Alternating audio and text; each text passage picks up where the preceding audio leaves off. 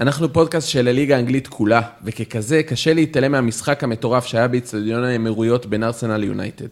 אנחנו כמובן לא נתעלם ממנו, אבל לפני שנשים את האות ונתחיל את הפרק, אני רוצה להעיר הערה מנהלתית. בפרמייר ליג יש כיום מאבק אליפות נדיר, מותח ומורט עצבים, כזה שמעט מאוד עונות ומעט מאוד ליגות יכולות לספק.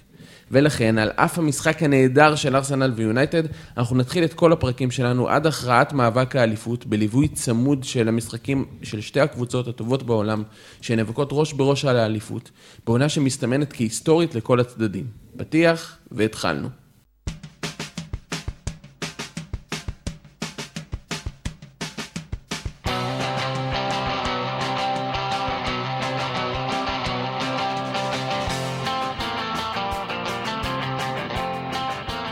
אהלן, ברוכים הבאים לפרק חדש של האנליסטים פרמייר ליג. לפני שנתחיל, רק נזכיר שאנחנו נמצאים בכל אפליקציות הפודקאסטים, ונשמח שתדרגו אותנו, תחפשו האנליסטים פרמייר ליג. נשמח גם לשמוע מכם בטוויטר שלנו, בקבוצת הפייסבוק שלנו. עכשיו לאנליסטים הקבועים שלנו, הניתוח שלו מחורר פחות מההגנה של ווטפורד, אבל זה לא אומר הרבה, זיו מלאכי. חד משמעית. ובניגוד לדיבו קוריגי, הוא פותח בהרכב ולא מופיע רק בדקות האחרונות, עידו ליאון. אבל לא כובש כמוהו. כאילו, אבל ניצול מצבים. אה, שחקן של קלאץ'. יש לי- יש לי- לי חבר שביקש, אה, לא הספקנו להכין, אבל ביקש את הסטטיסטיקה של אה, דיבו קוריגי. דיבו קוריגי, מה לדעתי... וגם שערים לדקה. רצה לעשות, ביקש ממני לעשות פינה, אחרי זה מתקשר אליי היום בבוקר, אמר לי שהוא רוצה לעשות פינה, למה דיבו קוריגי לא משחק יותר. אז אין פינה כזאת, לא תהיה גם, אני עושה פה ספוילר, אבל אה, לא, לא שלא תהיה בעתיד. אה, אנחנו נדבר תכף על... היום, היום אנחנו לא מוכנים אליה, הוא התקשר בשעה ממש דקה לפני שאנחנו מקליטים, והפינה לא מוכנה. באנגליה היה את הפרשנות, ואז הפרשן העביר לג'יימי קרגר כאילו לדבר, וקרגר פשוט שאל, אה, דיבו קוריגי, איפה אתה רוצה את הפסל שלך? זה, זה הגישה בליברפול. זה מדהים לפעמים, תשמע, לא נכנס עכשיו לעולמות של אה, פוליטיקה וזה וכל דברים כאלה, אבל אה, זה מדהים איך אירועים גדולים הם, הם משני תודעה. הרי אני לא חושב שאם נסתכל אובייקטיבית, הקריירה של דיבו קוריגי בליברפול היא כאילו אדירה ברמה של פסל. מצד שני, השלושה, ארבעה גולים הכי משמעותיים שהוא שם, אני חושב, אה, מזה זמן מה, לא יודע, אתה יודע, מדברים על ליברפול, ברצלונה וכל אלה, וה- והגולים האלה, כאילו, הם, הם משני תודעה, הם ממש משני תודעה. לא יודע אם בקריירה שלו הוא כזה לא, ענק. הבדיחה לעשות לו פסל היא נטו כי הבן אדם פשוט, הוא, הוא כאילו, אתה שוכח שהוא בכלל קיים על הספסל. אשכרה. הוא יורד מהספסל, הוא לא נמצא בסגל, ואתה פשוט יודע שפעם בחודשיים וחצי, לרוב זה יהיה בחודשי אפריל-מאי, כאילו, שפתאום הוא נותן כמה כאלה, הוא פתאום נכנס למשחקים הכי מכריעים וכובש. בגמר ליגת האלופות הוא כבש לליברפול פתאום מהספסל, הוא עשה את זה נגד ניוקאסל, נגד וולפס העונה בדקה ה-90. הוא פשוט תמיד כובש שערים מכריעים ומוזרים, כשאתה בכלל שוכח שהוא עדיין משחק. מאני טיים דיווק. אוקיי, אז כמו שהבנתם, אנחנו נתחיל אה, גם לפי הפתיח וגם לפי החפירה שלנו על אוריגי, אנחנו מתחילים מליברפול אברטון. טוב, אה, אתה יודע מה, אם אתה מתעקש. יאללה. בק- בקטנה, אה, רק נסכם את מה שהיה במשחק. מחצית ראשונה מאוד מאוד קשוחה, לא הרבה מצבים. ליברפול לא הייתה כל כך במשחק מבחינה התקפית, אברטון בבונקר. מחצית שנייה, אוריגי נכנס. מחצית שנייה, אברטון בבונקר. אברטון, בבונקר. אבל ליברפול מצליחה להוציא מזה אה, שני שערים. אה, שניהם, פחות או יותר, תכף נדבר על שניהם פחות או יותר מגיעים אה, מאותו דבר, שער אחד של רוברטסון, שער אחד של אוריגי, שניהם מהגבוהות להרחבה. אה, אז יאללה, בואו נתחיל לדבר, אה, נתחיל עם ליברפול. אז יאללה, בסדר. עידו, אתה מתנשף, אתה רוצה להתחיל, נשמע. אה, יאללה, בוא נתחיל עם ההרכבים. אז ליברפול עם 4-3-3 קלאסי יחסית מבחינת המערך. הרביעייה די קבועה עם אה, מאטיפ הפעם כבלם ולא קונאטה, שכל פעם מתחלפים ביניהם. אה, שלישיית קישור של תיאגו פביניו ונבי קייטה. שלישייה קדמית הפעם של מאנה, סאלח וז'וטה. אה, בתוך השלישייה, זהו, לא- זה לא הפעם, כאילו, זה, כן. אבל... אה, משער, האמת שאני משער שזה כבר לא הפתעה לרוב, כי, מאנה די מתחיל, הוא עשה קפיצת מדרגה בשנה הזאת שהייתה לו קשה יותר בהתחלה, אה, ברגע שהעבירו אותו למרכז, אבל מאנה פתח כחלוץ כן. המדומה, שאנחנו רואים בעיקר בשבועות כן, האחרונים. וז'וטה שהוא משמאל. שזה כאילו אה, התחיל אחרת כן, בעונה. ו- ז'וטה לרוב משחק באמצע, ראינו כבר את ג'וטה משחק בשמאל, לרוב כשפירמינו משחק, כי פירמינו פחות נייד מבחינת אה, לשחק באגפים, זאת אומרת, זה לא שז'וטה לא רגיל לשחק בשמאל, פשוט לרוב אם מאנה וז'וטה משחקים, אז מאנה בשמאל וז'וטה באמצע, ובאמת מאנה אה, שבכושר מאוד טוב ועושה את זה מהאמצע.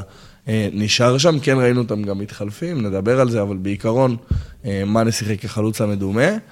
אה, זהו, כסייד נוט שלא ניכנס אליו עכשיו נראה לי, כאילו קצת לא ברור אה, התוכניות העתידיות של, אה, של אה, קלופ, אה, בין אם הן כוללות את השניים האלה ובין אם... אה, כאילו, מאנה ממש עושה טרנספורמציה כרגע, לא יודע, אני זוכר כבר המון משחקים, מאז, מאז החזרה מאליפות אירופה כחלוץ, אה, כחלוץ המרכזי. אפילו קצת אה, לפני, כן. נראה לי הרבה יותר משמעותית. אחרי, כן. אבל... אה, כן, אה, לגמרי, הוא גם נכנס לכושר הרבה יותר טוב עכשיו. וכאילו ש- שהיה מחשבות אם אה, דיאז יתפוס את המקום שלו בשמאל, ואז מה יקרה, ואז נראה שהוא עובר אמצע, ואז זה היה נראה שדווקא ז'וטה הוא זה ששם, ופתאום ז'וטה מקבל את התעדוף הצידה, כאילו קצת, אבל אה, אוק- אוקיי, נראה קצת לי אה, שמה שקורה כאן מחשבה זה- מה, מה, מה התוכנית העתידית של קלופ, אבל לא יודע אם אנחנו יכולים להיכנס לזה עכשיו, כאילו יש לנו מאבק אליפות לסקר, ועוד לתת בראש על זה, אז... שאלה בסדר. קצת אם אולי אנחנו מתחילים לראות אה, תסמיני פפ אצל קלופ, של אה, חילופים קבועים, וכל פעם אנחנו נראה מישהו אחר. קלופ הרבה פחות זהו, כזה. זה ב- לא, זה לא רק שהוא פחות, פחות פחות, כזה. כזה, הוא גם כאילו... בשלישייה הזאת, מאנה כבר מתחיל להתייצב כחלוץ, כשחקן המרכזי בהתקפה, זה לא כמו אצל פפ כל משחק, מישהו אחר פותח שם, נכון, לא, ומתחלפים תוך זה, כדי זה, משחק. זה עוד לא זה, אבל זה לא, פעם אומרת, זה לא ממש ראשונה- חילופים, זה ממש קיבוע של מאנה שם. נכון, יותר מאשר חילופים. נכון, אבל אתה גם כן תראה פתאום סאלח, דיאז, ז'וטה באמצע, ומאנה על הספסל. זאת אומרת, הוא עדיין כן משנה, זה עדיין לא פפ, זה לא קרוב, אבל זה גם פעם ראשונה שאנחנו רואים בקריירה שלקלופ יש כל כך הרבה אופציות התקפיות ברמה הזאת. כן. אה, אז יהיה מעניין לראות אם אולי ישתנה. וגם, אגב, אה, יש את אה, זה שמצטרף. אה, נו. תקומי מן המינו. כן. לא, לא, לא, לא, יש מ... אה, נו, אה, ברח לשם. מפולאם. קנו. מפולאם, אה, כן. קרווליו. קרווליו, אה, כן. פביו קרווליו, כן, אה, פרוספקט, לא, לא... הוא לא כאילו-. הוא כאילו מצטרף על תקן מינמינו כזה? כאילו מישהו שיעלה... לא המינו, על תקן ארווי אליוט נגיד. אה, הבנתי. אה, זאת אומרת, השחקן, אה, אה, השחקן כן, גם לא הצעיר דיברנו על שיקבל כל את האופציות הדקות. בקישור, כאילו, שיש עכשיו, אתה יודע. אבל לא משנה, אוקיי. כן, אני כן, לא, לא, פתחתי לא, פה איזה חלון ל- אה, לשום מקום שאני לא רוצה לפתוח, שבכלל לא רציתי לפתוח, אבל לא משנה. בוא שניה נעבור לאברטון. יאללה, בסדר. אה, אברטון עם 4-3-3, רביעייה הגנתית של הולגייט וקינקה בלמים, מיקולנקו וקולמן מגנים. אהלן קשר אחורי, דוקורי ויוובי כשני הקשרים הנוספים, ודימרי גריי וגורדון הם בקווים כשריצ'רליסון בחוד. נשים כוכבית, זה 4-3-3 במחצית השנייה, מחצית, ש... מחצית ראשונה. מחצית שנייה זה כבר היה 4-5-1 לגמרי. כן, התפתח לגמרי אה, להגנתי, כן. וגם במחצית הראשונה זה היה הרבה פעמים נראה כמו 4-5-1, שגריי וגורדון שמשחקים בימין ובשמאל בהתאמה, אה, כל הזמן אה, מצטרפים לקו של שלושת הקשרים כדי ליצור צפיפות. אה, תוכנית המשחק של אברטון אה, נראה לי הייתה די ברורה, שנייה נדבר על איך היא יצאה להתפרצות וכאלה, זהו, אז, אבל... אז כאילו אמרנו את זה בהתחלה, בונקר, אז בסדר, סבבה, הם שיחקו הגנתי, אה, זה נראה לי היה די ברור, אבל אני חייב להגיד את האמת, אה, בעיניי, אה, והיה לנו איזה ויכוחון כזה קליל, אה, לא ויכוחון, אלא זה דיון קליל כזה לפני, לפני ההקלטה, בעיניי אה, הם עשו בדיוק מה שהם רצו לעשות, הם הגיעו למה שהם רצו על זה אני להגיע. וזה ברור שהם ישחקו הגנתית מול ליברפול, זה ברור שהם ישחקו הגנתית מול ליברפול שרצה לאליפות עכשיו אה, חמישה מחזורים לפני הסוף. הם עשו את זה טוב הם גם. עשו את זה טוב, הם, הם, הם לא רק עשו את זה טוב, הם עשו את זה גם יעיל, שזה אני כאילו, מה שאני אה, רוצה לדבר עליו. אחד, ה-4-3-3 הזה שהתפתח ל-4-5-1 היה מאוד מאוד יעיל הגנתית, שלישייה מאוד חזקה באמצע של הקישור, דוקורי אהלן ו... סליחה. ויוובי. כן, סליחה, והיובי, וגריי וגורדון יורדים חזק מאוד אה, למטה, ואני חייב להגיד פה אה, על, על גורדון, מאוד הרשים בעיניי המשחק הזה, ממש. בשני אספקטים. אחד, אה, העזרה שלו באגף ימין, שזה ברור שזה אגף בעייתי של ליברפול, זאת אומרת, אגף שמאל של אברטון, אגף ימין של ליברפול, אה, שזה מאוד מאוד ברור, העזרה שלו שם בחיפויים על, אה, על טרנט ועל אה, סאלח, עשה את העבודה הגנתית נהדר.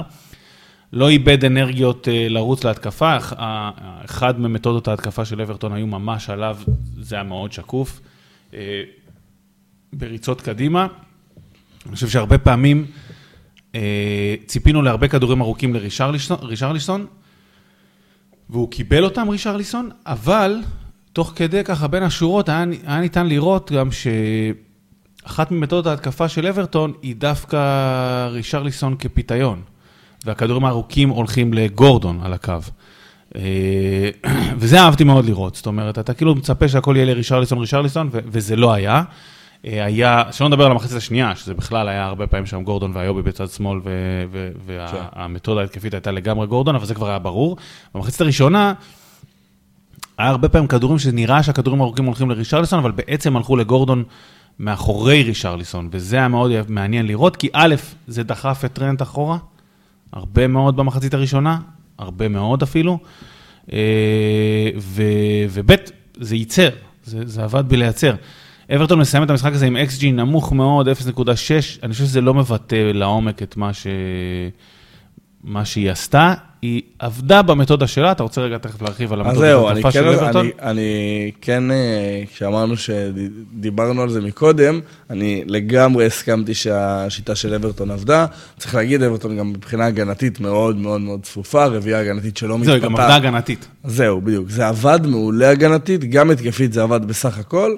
אה, הרביעייה הגנתית מאוד מאוד צפופה לעומת החמישייה, שטיפה יותר מרווחת.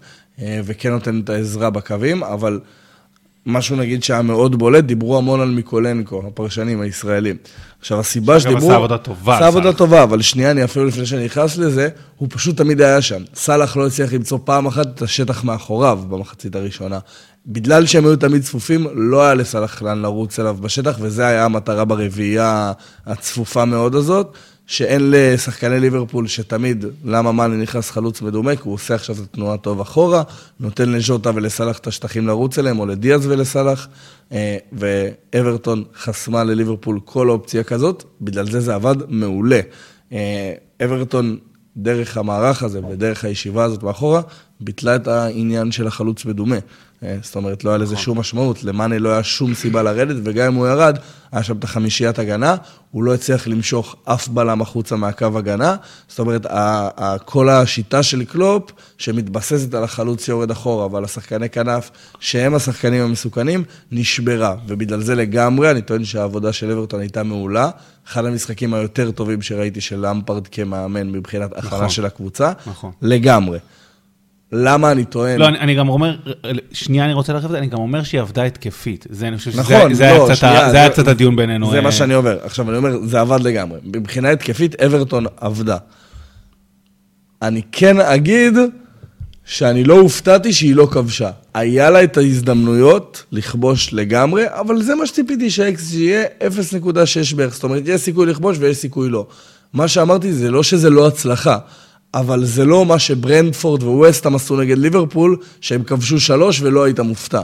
זאת אומרת, זה לגמרי עבד, הגנתית זה עבד בין הכי טובים שראיתי העונה נגד ליברפול, מבחינה הגנתית. מבחינה התקפית, הם הגיעו להזדמנויות, אה, מבחינה התקפית, הם הגיעו להזדמנויות שלהם, אבל הם לא פירקו. נכון, תן רגע, תן לי רגע, אה, לעומת קבוצות אחרות שכן הצליחו, אבל בוא שנייה נדבר על באמת איך הם עשו את זה מבחינת הדברים הספציפיים. תזכיר לי שאני רוצה לחזור לזה, אבל. הבנתי, סבבה, אז נחזור לזה.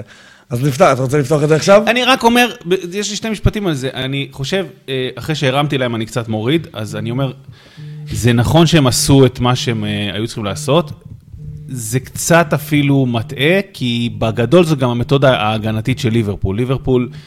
תיתן לך הרבה פעמים לרוץ, לוקח את הסיכון המחושב הזה שטרנט, אה, שטרנט אה, ורוברטסון עולים הרבה פעמים, ואז אתה נשאר מול ונדייק וגומז או מאטיפ או קונאטה, מי שזה לא יהיה שם, לא משנה שני הבלמים.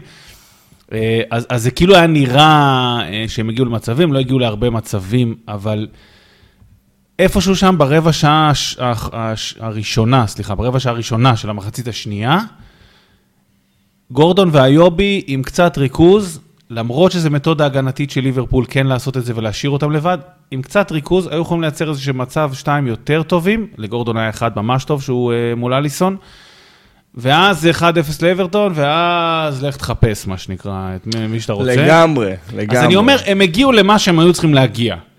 זה, זה, כ... אה, הרבה פעמים בסופו של יום, כשאתה מתכנן מערך ואתה מתכנן איזושהי שיטה ואיזשהו סגנון משחק, זה מה שאתה רוצה שיקרה, שתעצור הגנתית, ושכן תגיע לשלוש-ארבע הזדמנויות שלך, שתיים, שלוש, ארבע הזדמנויות הטובות שלך במתפרצות, ולכן אני טוען שהמערך שלהם וסיום המשחק שלהם היה הצלחה, כי הוא עמד ביעדים שהם הציבו לעצמם. הם עצרו הגנתית, עזוב, חטפו שתיים, אבל הם עצרו נכון. הגנתית, והם הגיעו לשלוש-ארבע המצבים הטובים שלהם, לא סתם בעיטות מרחוק, אלא למצבים הטובים יחסית, אחד על אחד ברחבה.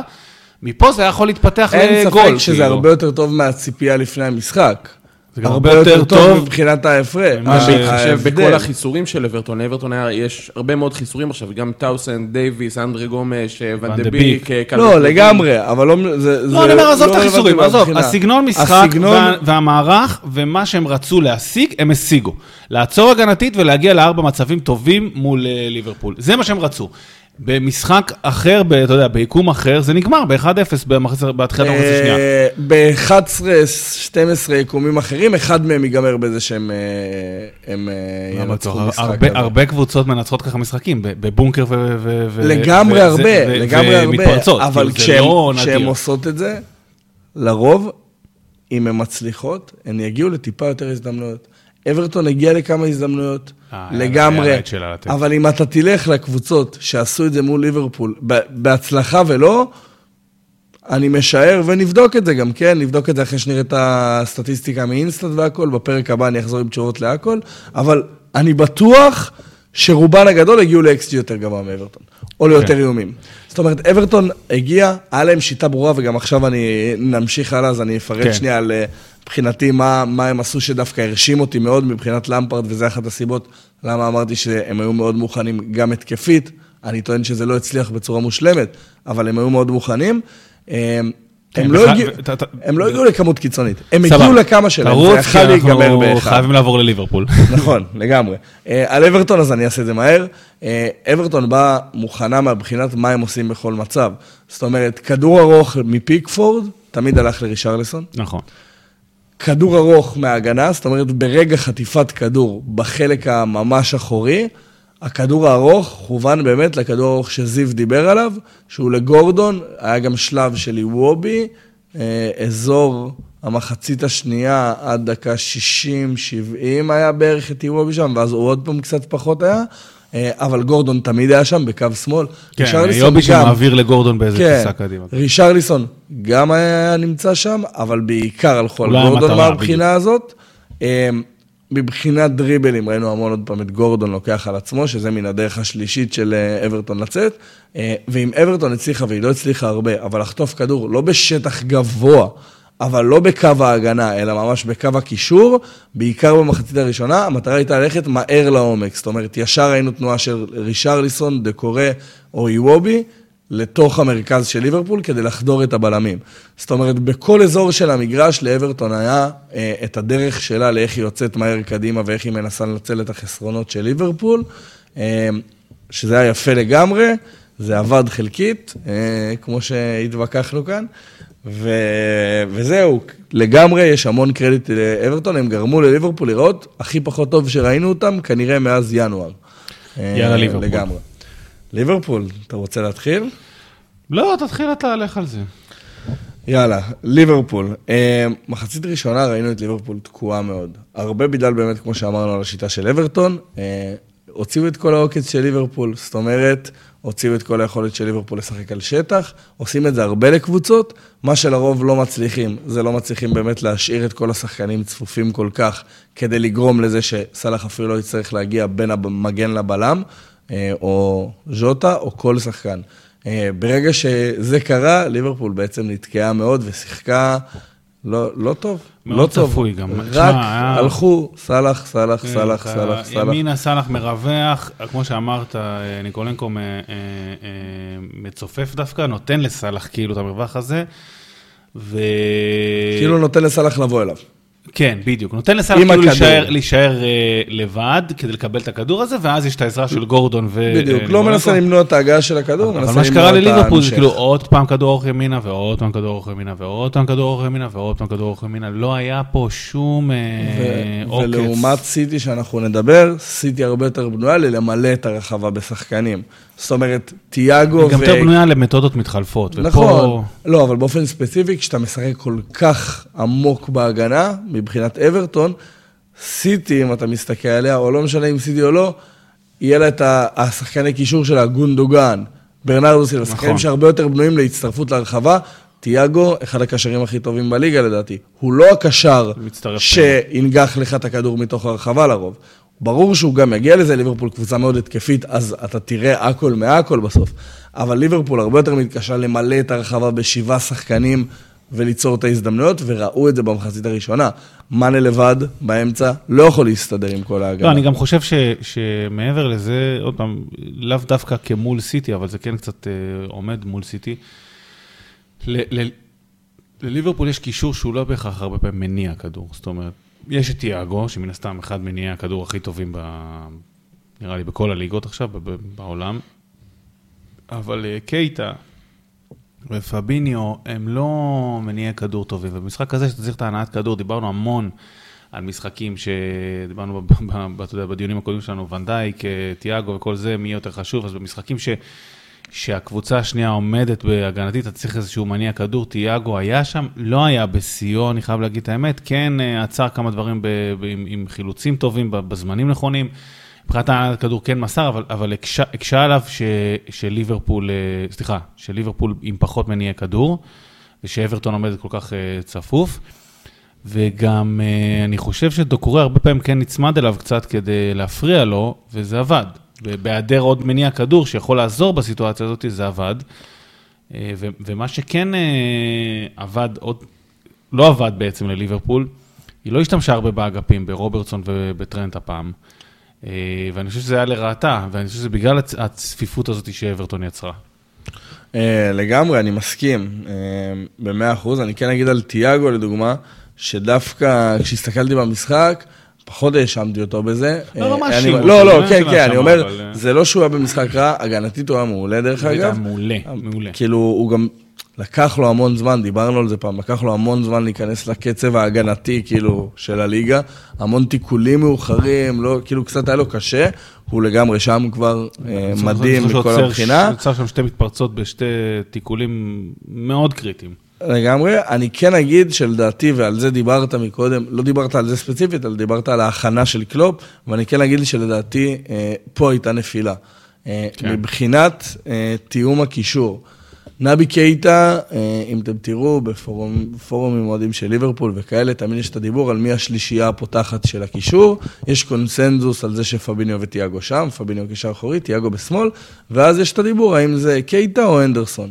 אה, כל פעם שקייטה מעלה כמה משחקים טובים, זה פתאום נהיה קייטה, לפני זה זה היה הנדרסון, עכשיו אנחנו בתקופת שאומרים שזה קייטה לרוב, לא משנה. אני חושב שהסגנון שלהם כל כך שונה, שצריך להבין לאיזה משחק כל אחד מהם מתאים. בדיוק. ודווקא המשחק, קייטה לא היה מתאים. גם כשראיתי את ההרכב ואמרתי, במחשבה שלי, לא ידעתי שאברטון ישבו כל כך נמוך, ועוד מעט אני אסביר כמה בלי נתונים כי אין לי, אבל ממה שאנחנו יודעים. רק אבל- הבהרה קטנה, קלה, הנתונים של אינסטאט לא עלו, זה משחק מאתמול עדיין, ואנחנו ככה יורים חצי באוויר, יש לנו נתונים קצת מ-Wyscout, ומשם אנחנו לוקחים חלק מהדברים. כן, אז אה, מבחינת אברטון שישבו מאחורה, קייטה הוא יותר מניע את הכדור, הוא יותר מתקשה ב- בללכת לקו ויותר אוהב לשחק מהאמצע, לעומת הנדרסון, שיכל לתת, אה, לתת אה, יותר הצמדויות לקו ויכל יותר לעזור בהנעת הכדור ויותר מתאים למשחק הזה.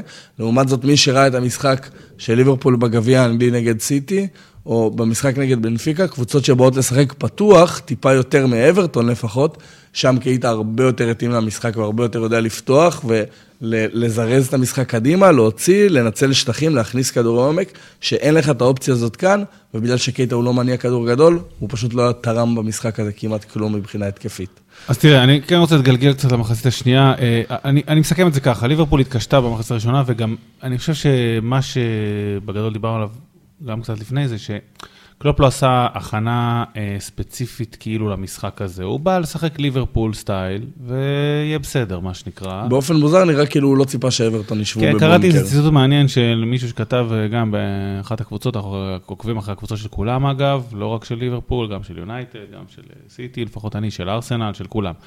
אה, בכל אופן, מה שאני ראיתי שם באיזשהו ציטוט, ש- שזה משחק ש... אה, התחברתי מאוד לציטוט הזה, שזה משחק שהראה את החוזקות וחולשות של קלופ, החוזקות שלו שהוא תמיד נצמד לשחקנים, נותן להם את הביטחון, הולך איתם עד הסוף, אה, אה, הולך עם הסטייל שלו עד הסוף, עם הסגנון שלו עד הסוף, וזה בעצם גם קצת הייתה החולשה במשחק הזה, כי הוא קצת... זה היה נראה מאוד במחצית הראשונה, כאילו זה לא עובד, וזה לא עובד, וזה לא עובד, וזה, וזה גם לא רק שזה לא עובד, זה תקוע.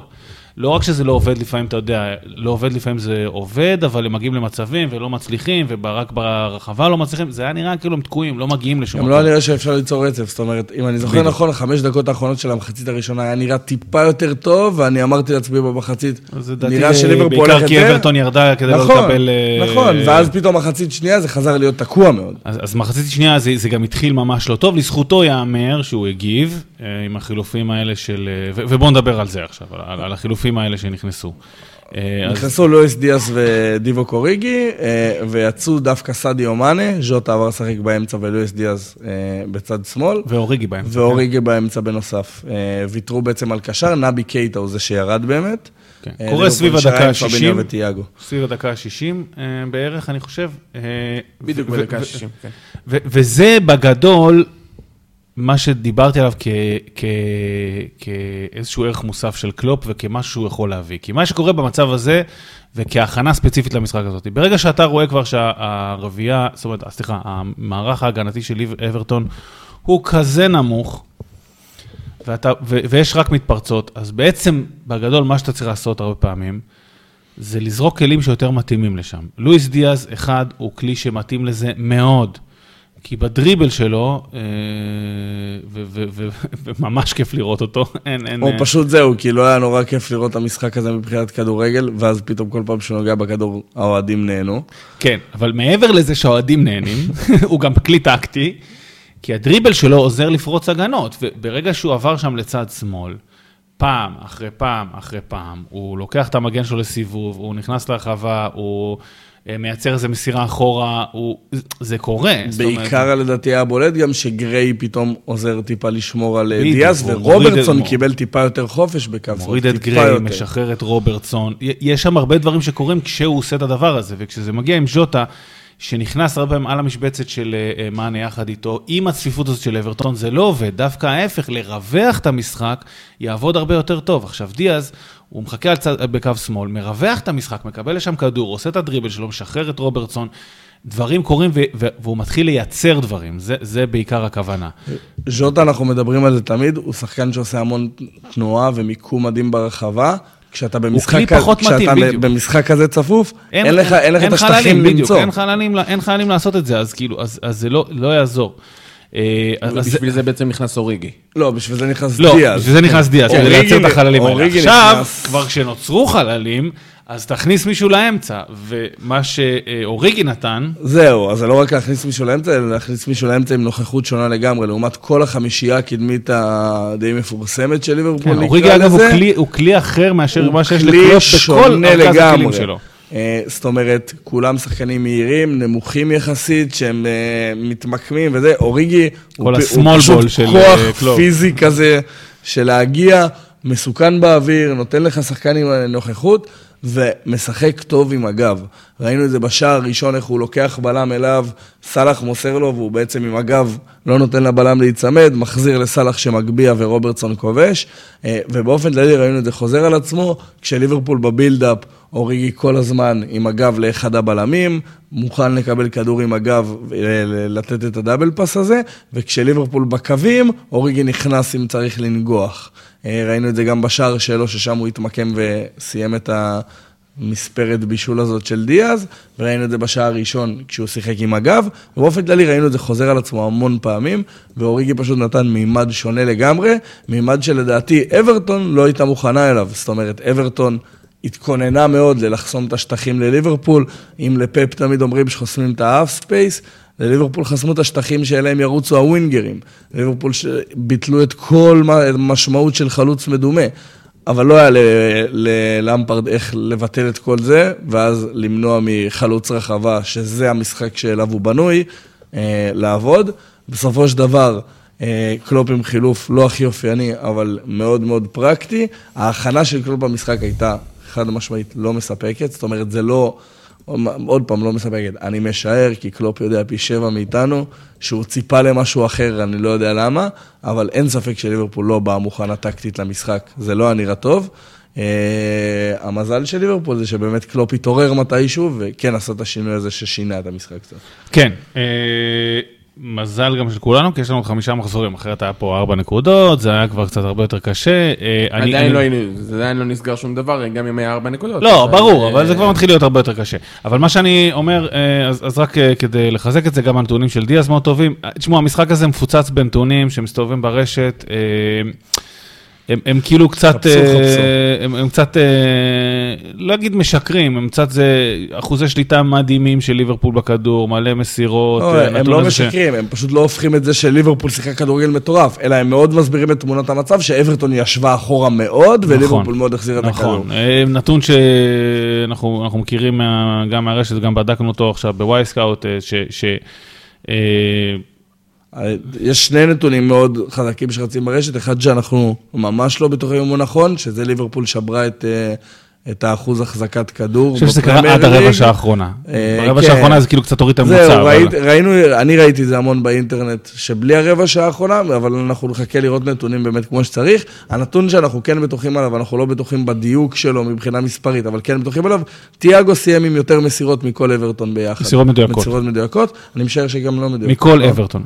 אה, לא, לא, לא מדויקות לא, אבל מכל אברטון. מכל אברטון, זאת אומרת, שוער, חוליית ההגנה, חוליית הקישור, חוליה התקפית של אברטון, כולם ביחד מסרו בערך 20-30 מסירות מדויקות פחות מתיאגו אלקנטרה. שזה כאילו משוגע. נתון הזוי. זה נתון פסיכי, אה, חייבים לומר את האמת. הוא כן מספר על השליטה של ליברול במשחק, כמו שהתחלנו, הוא, הוא, הוא לא זה, היה יכל, זה יכל היה להיגמר אחרת, כי, כי אברטון בא למשחק הזה. יכל לגמרי. ככה. אה, שאפו לקלופ ש, שעשה את השינוי הזה. אה, שאפו ללמפרד על הכנה למשחק. שאפו ללמפרד על הכנה למשחק. כי אברטון באו מוכנים. כן, לא יודע כמה זה יעזור להם, יש להם עוד מאבקים קשים מאוד, והם במצב רע. זהו, בדיוק באתי להגיד על אברטון. אברטון יורדת אחרי המשחק הזה מתחת לקו האדום, לא משהו שהיא רגילה אליו, מבחינת ליברפול זה כמובן היה בונוס אה, בנוסף. אמ, אברטון מחכים לשני משחקים אה, מאוד לא פשוטים אה, מול ניוקאסל, שאנחנו נדבר עליה בסוף, אה, אני אדבר עליה בסוף, כאילו... ניוקאסל כאילו מקום תשיעי פתאום, מקום תשיעי, מקום תשיעי. טוב, נדבר על זה בסוף, לא עכשיו. מועמדת בליגת לא האלופות. כן. ומיד אחרי זה יש להם את לסטר, שזה גם משחק, סליחה, לא, לאברטון, לליברפול יש את ניוקאסל, לאברטון יש את צ'לסי, ואז את לסטר. ניוקאסל נהיה המשחק הקשה פתאום עכשיו, אתה מבין? כן, כן. כן. אה, גם לסיטי יש אותו אחר כך. ואז אחרי זה יש להם את ווטפורד, שזה יהיה סוג של כאילו מאבק, אה, יכול להיות שזה יהיה מאבק שזה, כלומר אברטון מצפה לה חודש מאוד מאוד לא פשוט, ובסיטואציה שהיא מאוד מאוד לא רגילה אליו. אה, מבחינת ליברפול, הם ממשיכים, יש להם, המשחק המעניין בעתיד שלהם זה בשביעי לחמישי, הם מארחים את טוטנאם, משחק מאוד חשוב לשתי הקבוצות. אני אגלה לך סוד, אתה מדבר על ליברפול, אתה מדבר על סיטי, המשחק המעניין הוא הבא. זאת אומרת, כל משחק הוא טירוף עכשיו לקבוצה. הקבוצות האלה, סיטי ווטפורד, משחק העונה. עד המשחק הבא. אז בואו נדבר על משחק העונה עד המשחק הבא של המחזור הזה, סיטי מול ווטפורד, שבעצם אה, הסתיים פחות או יותר בדקה הרביעית, אה, עם השער של גבריאל ג'סוס. אה, עם ארבעת השערים. עם ארבעה, אבל זה אה, התחיל מהדקה הרביעית, אה, גבריאל ג'סוס, ארבעה שערים, שער נפלא של רודרי, אה, קמרה אה, צימק אה, זמנית. אמ, כמובן שאת השער הנפלא של רודרי חיסוס בישל. כן, כן, נכון, גם, בישול, שלו, כאילו, זה כאילו... אה, זה הופעת הסוארזים, ברבטובים האלה, שהחזיקו קבוצות לבד כאלה. מדברים על שינוי תודעה, אגב, ג'זוס... רק בקבוצה אה, הכי... לא, לא, לא, לא הפסקתי לשמוע את השידור ואת זה, על כמה שהערך שלו פתאום עלה, וניסו למכור אותו, נכון. והיה צריך לקנות אותו, מי שרצה לקנות אותו היה צריך לקנות אותו לפני הרביעייה הזאת, אבל בסדר. אה, אנחנו עוברים במעבר חד ממה שקלופ עשה למה שפפ עשה, ופה לדעתי פפ מוריד את הכובע, כיתת אמן, אה, הגיע למשחק הזה בידיעה מוחלטת שהולך להיות אה, אה, בונקר אה, של ווטפורד, משחק מאוד הגנתי, אה, חייב לתת פה כן, כאילו אתה הופכי קצת. אברטון הייתה נראית uh, יריב הרבה יותר ראוי לליברפול מאשר uh, ווטפורד לסיטי, או ווטפורד בכלל, לא כהשוואה. כאילו ווטפורד לא הייתה נראית היריב הראוי ש... שזה, אבל מה שכן, ראיתי, ותשמע, אנחנו מסכמים שבוע בשבוע, יכול להיות שבוע הבא זה ישתנה, והדברים כאילו ישתנו. אה, קבוצה, אה, זה, זה מה שרציתי לומר אחרי המשחק של סיטי, ואז קצת שיניתי את זה מול ליברפול. קבוצות עכשיו מול, שבאות מול סיטי וליברפול, לא יכולות להניח שיהיה להם חיים קלים. כש, ש, וסיטי, אה, באמת, אני מוריד את הכל, בפני פפ, תכף נדבר על כל מה שהוא עשה אה, טקטית, ויש הרבה שהוא עשה להתאמה למשחק הזה, וזה נשמע כאילו מצחיק, זה כולה משחק מול ווטפורד, שאתה אומר, בואנה, הולכים לפרק אותם, ובסוף זה נגמר 5-1, אז כאילו זה נשמע קל, אבל הוא פירק אותם טקטית, פירק אותם. ומעבר לזה, אה, וכתבתי את זה לעצמי, גם המיקוד של השחקנים. שמע, כל השחקנים היו נראים לגמרי בפנים, לגמרי מבינים את הסיטואציה, לגמרי כאילו חדים. אה, שתי ריצות שם בסוף של, אה, של ג'זוס ומחרז, לא ג'זוס, מחרז, ג'זוס וסטרלינג, סליחה, בסוף, לרדת אחרי איזה שחקן שיורד בזה, וזה כבר 5-1, זה לא...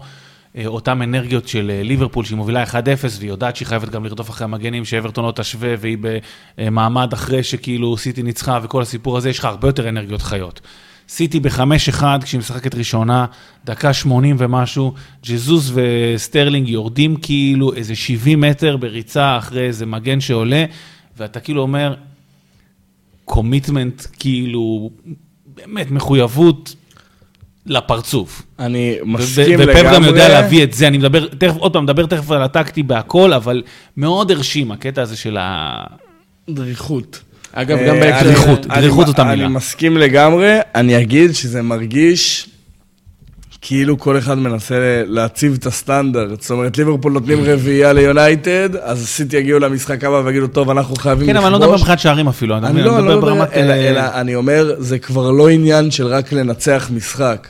אלא אתה פשוט, אתה, שתי הקבוצות האלה מנסות להראות פה דומיננטיות מטורפת, וסיטי הייתה בתצוגת כדורגל. כן. אה, מדהימה, אינטנסיבית, חזקה, חכמה כל כך, זאת אומרת, ההכנה פה הייתה, עוד פעם, זה לא איזה סיבוך פפי כל כך, כן? זה לא פפ שמתחיל לשחק עם אה, ארלינג אלעד מגן ימני עונה הבאה. כן. אבל, אה, אבל, אבל, ההכנה פשוט הייתה מושלמת, והתוצאה הייתה. כן, יש גם, יש גם את הקטע הזה שתמיד שואלים את פפ, שואלים את פפ וקלופ כל הזמן, מה ההשפעה על המשחק הזה למשחק הבא, וזה, כל השאלות המאוד בנאליות האלה. והתשובות היותר בנאליות האלה. כן, אבל פפ תמיד חותך אפילו את השאלה באמצע, כן. וזה ממש היה נראה ככה על המגרש, בזירו. What is the impact? זירו. נאן, וכאילו, we have the next game, וזה וזה, עכשיו בסדר, התשובות הן צפויות, אבל האסרטיביות שפפ מפגין ברעיונות, היא בערך האסרטיביות שהקבוצה שלו הפגינה על, ה, לגמרי, על לגמרי. המגרש, ו, וזה היה מרשים, בוטם ליין, כאילו. אה, שוב, גם ליברפול נראתה במשחק, אני לא אומר שלא, זה לא כהשוואה אחד לשני. לא, אין, אין פה השוואה, אין פה אמירה של ליברפול לא טובה, אבל מדברים על מה שקורה בפועל, והמחזור הזה, אין מה לעשות, סיטי הייתה מרשימה. אז זהו, אז בואו נתחיל מזה. אה, מה ש... איך שפפ סיים את המשחק, סליחה, איך שקלופ סיים את המשחק, זה בכלל איך שפפ התחיל אותו. אני מזכיר אבל ש... ש... שסיטי היו לפני, זאת אומרת שהוא... פפ לא העתיק. אם כבר, אם כבר קלופ העתיק אולי קצת מפפ. פפ אמר, תשמע, הולך להיות פה בונקר, הולך להיות פה משחק מאוד הגנתי של ווטפורד, אין לי הרבה ממה לחשוש. אז אני אה, אעלה שחקנים קצת קדימה. ואיך הוא עשה את זה? זה לא בצורה, בצורה מאוד פפית, שהיא לא הפקרות, והיא לא איזה פריצות הגנתית כזאת וזה, הוא... סליחה? אעלה שחקנים יותר... לא בהכרח יעלה יותר שחקנים קדימה, גם, אבל גם יעלה שחקנים יותר רלוונטיים למה שאני צריך עכשיו. בדיוק. וגם בעמדות יותר התקפיות. בדיוק. אז הוא עלה עם 4, 2, 3, 1, זה די חריג לו עונה. בסדר, הוא שיחק, הוא שיחק ככה, אבל... הוא קורא, אבל הרבה פעמים הוא לא פותח ככה משחקים. נכון. פתח משחק אחד או שניים, ככה לדעתי כל העונה. אה, אז הוא לא פותח ככה משחקים, הוא לפעמים משלב את זה תוך כדי תנועה, אבל הוא לא פותח ככה משחקים. ומשהו, הוא, הוא פשוט בנה את הכל להתמודד עם, אה, עם אה, משחק מאוד נסוג, ו, ואני אסביר. אחד, יש לו, הוא פתח עם 4, 2, 3, 1, רביעייה הגנתית, אה, הסט, הסטנדרט החדש, קנסלו בימין, זינצ'נקו בשמאל, ווקר פצוע, אפילו לא מתלבש שם, ביציאה עם הכובע האופנתי שלו, שראו אותו. שני בלמים. קישור מרכזי אה, עומד מקו של פרננדיניו ורודרי. לא חושב שראינו את זה עד עכשיו בעונה. לא פרננדינו ורודרי ביחד, אני לא חושב, תמיד אחד מהם משחק את השש. אה, תמיד ב-4-3-3 יש את אה, דה בריינה, גונדואן. כן, אולי זה הופעת גביע אחת, אבל זה לא משהו שבאמת... ברנרדו. סילבה, מן הסתם, לא, לא משהו שאנחנו רואים את אה, פרננדינו כמו. שאמרנו, לרוב לא פתחו עם שני קשרים שהם אה, כאלה, אלא לרוב עם 4-3-3. של... אה, אה, ודה בריינה משלים את שלישיית הקישור, אה, סליחה, קו קישור מרכזי פרננדינו ורודרי, שלישייה לפניהם של אה, אה, דה בריינה, אה, גריליש מצד שמאל. לא, ויש- גריליש יש באמצע. באמצע. יש- סטרלינג בצד שמאל וג'סוס אה, כן. מימין. אני חושב שגריליש היה הרבה בצד שמאל. כן, ברח אה, הרבה לשמאל, כן. זה נכון. אני לא יודע אם הוא ברח כמו שהוא אה, התחיל שם לדעתי, אבל אה, אה, בואו נבדוק את זה רגע, נבדוק את עצמנו. אני חושב שסטרלינג התחיל בשמאל ונכנס לאמצע. סטרלינג התחיל בטחול, והתחיל בשמאל ועשה המון תנועה לאמצע. כן, אבל מה- שבאתי להגיד בדיוק, זה אחד הדברים שאצלי זה שכאילו היה מאוד קשה אפילו לזהות את המיקום שלך, מרוב שהם התחלפו ביניהם, כאילו שמאלה זה, שמאלה זה. כן. אה, אז סליחה, אז גריליש ב- במרכז, סטרלינג שמאל, אה, ג'זוס ימין, אה, דה בריינה במרכז, כמו שדיברנו, ו- ומשם הוא מתחיל. עכשיו, מה- מה כן היה מעניין פה מאוד שהוא עשה? כמו שאמרנו, את הצורה שקלופ סיים את המשחק, ככה אה, פפ בכלל התחיל אותה. אה, מה הכוונה? אחד, ריווח מאוד, זאת אומרת, שני המגנים עולים בטירוף. זינצ'נקו, לא יודע אם הוא ראה את הקו של החצי מה... בצד ההגנתי שלו. זאת אומרת, הוא לא למעלה, לא חושב. לא, לא, לגמרי. אה, וגם ימין- קנסלו ימין מדי קנסלו, קנסלו. משחק אגב קצת פחות טוב, אני חייב לומר את האמת הפעם, אבל, אבל בסדר, גם תכף נדבר על זה. אה, שני, מרווח מאוד, דיברנו על דיאז וזה שרווחו בליברפול, אז פה זינצ'נקו וגריליש וסטרלינג בשמאל מרווחים מאוד, ז'זוס מאוד מרווח מימין, וקנסלו גם מרווחים מימין. אה, דה בריינה נכנס למרכז, ו, ו, ויחד עם גריליש. ולמה אני אומר שזה מעניין? כי אחד, יש פה את אפקט הריווח, ושנית, פפ שם שני בלמים, מאחוריהם שני, סליחה, מלפניהם שני קשרים, אה, פרננדיניו ורודרי, ואומר, כל השאר יעלו, ידחפו קדימה. זאת אומרת, גם אין פה את הפריצות ההגנתית, כי כשיש את השתי קשרים האחוריים שמחזיקים, ברור שאחד מהם עולה, פרננדיניו או רודרי הרבה פעמים עולים, אה, אה, והמגנים מרווחים מאוד זה, אבל יש לך תמיד איזושהי שלישייה, אם לא רביעייה הגנתית, שנשארת מאחורה, ומסוגלת לעשות דברים. זה, זה דבר ראשון. דבר שני, הוא מייצר את הריווח הזה עם המגנים. דבר שלישי שהוא עושה, ושוב, דיברת על אה, אוריגי שעלה מן האוב, אה, פרננדינו לא משחק הרבה בסיטי, אה, פעם אחרונה, בטח לא פותח, אני לא זוכר מתי הפעם האחרונה שהוא פתח, בטח בגביע. מול אה, ליברפול? כן. כן, סבבה. אה, אוקיי, אז פותח לא בגביע. אה, לא, סתם, הוא- לא פותח הרבה. כן, לא. הוא- אבל מה שכן חשוב לי לומר בסיפור הזה, שהוא אה, מייצר המון עומק. זאת אומרת, פרננדינו הוא שחקן מאוד חכם ומכניס המון עומק מהעמדה האחורית, בניגוד לרודרי. ופפ יודע ש, זאת אומרת, ש- שבמשחק הזה יהיה קריטי להוסיף מישהו שיכול לתת את ממד העומק. אה, ו- ומישהו שיכול טיפה להכניס כדורים פנימה, עמוקים יותר, חכמים יותר, ואני חושב שזה עבד אה, טוב מאוד. אני זה תכף יש עבד רגע טוב קצת מאוד. אה, נתונים של זה. אה, תן לי רגע למצוא איפה כתבתי על זה. קודם כל, אה, גם הגנתית הוא עבד, אה, עשה שני פאולים, שני אחרי זינצ'נקו, לא היה הרבה לעשות, אה, שני איומים לשער, הוא גם הגיע המון מאחורה לאיים על השער. אה, שלוש מסירות מפתח, זה ראשון בקבוצה יחד עם דה בריינה, אה, שזה, שזה בדיוק מה שאני מדבר עליו אגב. שלוש מסירות מפתח, שזה קריטי מה, מהקו האחורי, להכניס תנועות, אה, כדורי עומק. חילוצי כדור, עוד פעם הגנתי, תשע הכי הרבה בקבוצה למעט זינצ'נקו, חילוצי כדור בחצי יריבה, ארבע הכי הרבה בקבוצה, מאבקים הגנתיים, עשר הכי הרבה בקבוצה. אה, אז, אז הוא עושה את העבודה ההגנתית שלו, ויחד עם זאת דוחף קדימה, גם במסירות וגם במסירות המפתח, דוחף המון קדימה. אז, אז כשאני מנסה לאגד את כל זה תחת אה, אמירה אחת, זה אחד, לדחוף כמה שחקנים למרכז קדימה, דה בריינה, גריליש, סטרלינג. שנית, לרווח את הקווים ולעלות עם הקווים קאנסלו אה, אה, וזינצ'נקו. אה, ושלישית, לא לעשות את זה תוך כדי שאתה מפקיר הגנתית, זאת אומרת, יש לך שני בלמים, יש לך את רודרי ויש לך את פרננדינו שגם עושה את זה. הזכרת אה, פחות או יותר את כל ההרכב, חוץ מזה ג'זוס אחד, אבל אה, כן. זה אחד שייתן רביעייה, אתה יודע- מה, זה גם חשוב במערך, שאיזה מישהו שייתן רביעייה. אני דוחף קדימה, אבל יש אותו, אתה תכבוש ארבע, ובסדר. זהו, ונסתדר ככה, בסדר? כן, אה, נגעתי בכולם חוץ מג'זוס.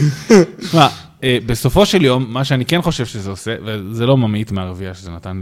לג'זוס, כאילו, היא פשוט מאפשרת לו להיות שם בהרבה מקומות נכונים, והוא- עמד אה, אה, מאוד יפה. קצת, הר- הרבה חילופי מקום בין גריליש לסטרלינג, ועוד דבר שאני רוצה לציין, דיברנו על זה, זה כאילו תנועה כל כך חכמה של דה בריינה, כי במה- במהלך כל הסיפור הזה, אז דה בריינה כל הזמן צריך לדעת איפה חסר. פתאום היה חסר, אה, לא יודע, זינצ'נקו לא היה שם וגריליש וסטרלינג נכנסו לאמצע, אתה רואה דה בריינה מושך ממש שמאלה כדי לרווח את השמאל. אה, פתאום קאנסלו שנייה נכנס לקאנסלו הרגיל שלו ונכנס למרכז ולא שכח שהוא צריך לרווח על הקו, אתה רואה את דה בריינה נצמד לקו ימין, כשכל הקבוצה מצד שמאל, דה בריינה נצמד לקו ימין כדי לקבל איזה אופציית מצירה, קיבל שם איזה שני כדורים ארוכים, שאתה מבין שהוא כאילו, הוא קורא את המגרש, הוא מבין מי אמור להיות איפה, ואיפה חסר עכשיו שחקן, והוא לא סתם יעמיס את עצמו במרכז כמו שהוא, המטרה שלו הייתה, אלא הוא רואה שכבר קאנסלו נכנס וזה נכנס, אני אברח ימינה כדי ליצור את הריווח הזה. וכשהיה צריך, כמובן הוא נכנס המון לרחבה והמון... אה, אה, אה, בוא לא נזלזל גם בדה בריינה, שני בישולים, שלוש מסירות מפתח, אה, שני קרוסים, שזה מייצג את מה שאני אומר מצד ימין, זאת אומרת, פתאום הוא כאילו מוצא את עצמו אה, אה, מימין. אה, זהו, דיברנו קצת על המחויבות, אז אה, סטרלינג וג'זוז מסיימים עם 19 ו-17 מאבקים, אה, בהתאמה, הכי הרבה בקבוצה. סתם, כאילו... מאבקים או הגנתיים? הגנתיים גם בגבוה, גם בהתקפיים בגבוה, אבל גם בהגנתיים גבוה. שזה בעצם מסמל לחץ. גם הלחץ, כי הם עשו את זה גם בהתקפה, שהשחקני התקפה בעצם... וגם יש להם מאבקים הגנתיים הרבה, אני תכף אתן לכם את הנתונים. כל אחד אה. מהם, סטרלינג וג'זוס דיברת? כן. כל אחד מהם עם חמש הגנתיים, שזה יחסית הרבה למשחק כזה. יחסית הרבה לשחקני התקפה, הרבה מאוד שחקני התקפה, אני יכול לתת לכם סטטיסטיקות של הרבה, לא עושים חמישה. ברור. ובטח ובטח במשחק כזה, שווטפורד בקושי עברה את החצי, בקושי, אפילו לא כמו אברטון שהיה נדרש שם, זאת אומרת, הם, כן עושים הרבה, וזה, אני אומר לך עוד פעם, המחויבות לראות את זה בדקות האחרונות הייתה פשוט אה, מדהימה. לגמרי. אה, זה דבר, זה, זה, זה חלק מהדברים שרציתי לומר, אתה רוצה להוסיף קצת? אה, כן, יש לי בקטנה להוסיף, אה, מבחינת סיטי, א', ראינו את סיטי, אנחנו דיברנו המון על אה, ונדייק שעושה את זה, על העיכובים של לעכב את השחקנים לפני שאתה מגיע, בגלל באמת שפפ יודע שווטפורד יושבים כל כך מאחורה, אז השלישייה או רביעייה הזאת שאתה מדבר עליה יכולה גם להפוך לשניים, לשני הבלמים, נכון. עם אחד הקשרים שמוכן לרדת, וזה יספיק כדי לעכב את ההתקפה מספיק עד שווטפורד בעצם תשלח שחקנים קדימה. זה עבד מדהים, ומה שמאוד בלט לי במשחק הזה, אמ, זה שסיטי עושה, עושה ליברפול, שאת זה לא ראיתי עוד, תקן אותי אם אני טועה, ושיש בלם ברור שהוא מוגדר, אה, ברור שיש הגדרות גם בסיטי וגם בליברפול, כן, אבל בלם שמוגדר להוא זה שיוצא לשחקנים. אה, שזה היה רובן דיאס הפעם דווקא. כן. אה, זאת אומרת, רובן דיאס נכנס להרבה יותר מאבקים, הוא זה שיצא לרוב ל- לג'ושוע קינג או לעמנואל דניס שעושים את התנועה פנימה, ולפורט הוא זה שיותר משך אחורה.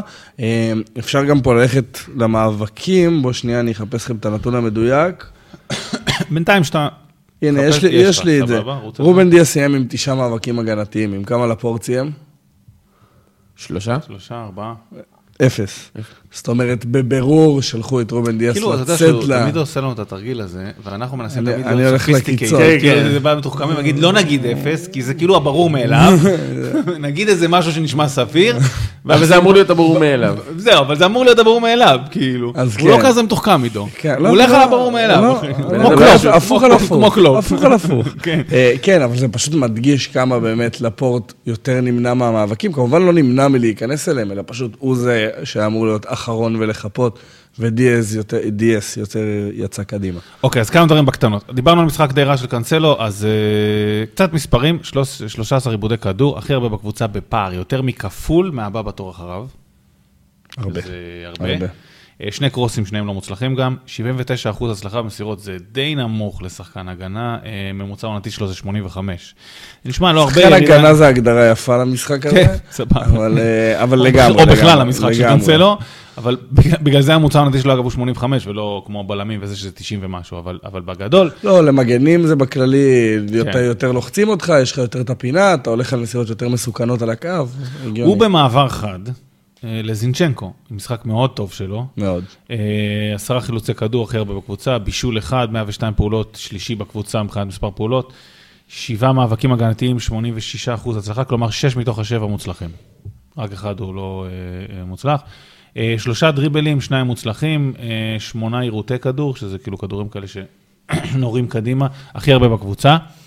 זה גרם לי לחשוב, בכמה פעמים הבודדות שאני רואה אותו משחק, אה, כל ההייפ הזה, אוקראינה, לא אוקראינה וכל הדברים האלה, ש... אה, באסה שאתה משחק בקבוצה, ואתה בגדול מגן טוב, אבל יש מצד אחד ווקר, מצד שני את קנסלו, ואתה, ואתה לא תיכנס להרכב. כן. כאילו, אבל כי אגב, אתה לא, כי אתה לא. דיברת על המחויבות, על המחויבות שלה, אתה רואה את זינצ'נקו, זה שחקן שהוא לא שחקן הרכב רגיל, אתה רואה אותו עולה, אתה רואה אותו עושה פעם אחרי פעם את הדברים הנכונים, פעם אחרי פעם יודע בדיוק לאיפה הוא הולך, יודע, כאילו איך לתקשר עם השחקנים שעל הקו איתו. מדהים. מדהים, אבל דווקא מבחינת מחויבות, אני חושב על זה הפוך. מזינצ'נקו, שאין לו הרבה הזדמנויות בהרכב, אני מצפה ב-7-0 שהוא ירדוף אחרי השחקן שלו כדי להוכיח אני שווה את זה.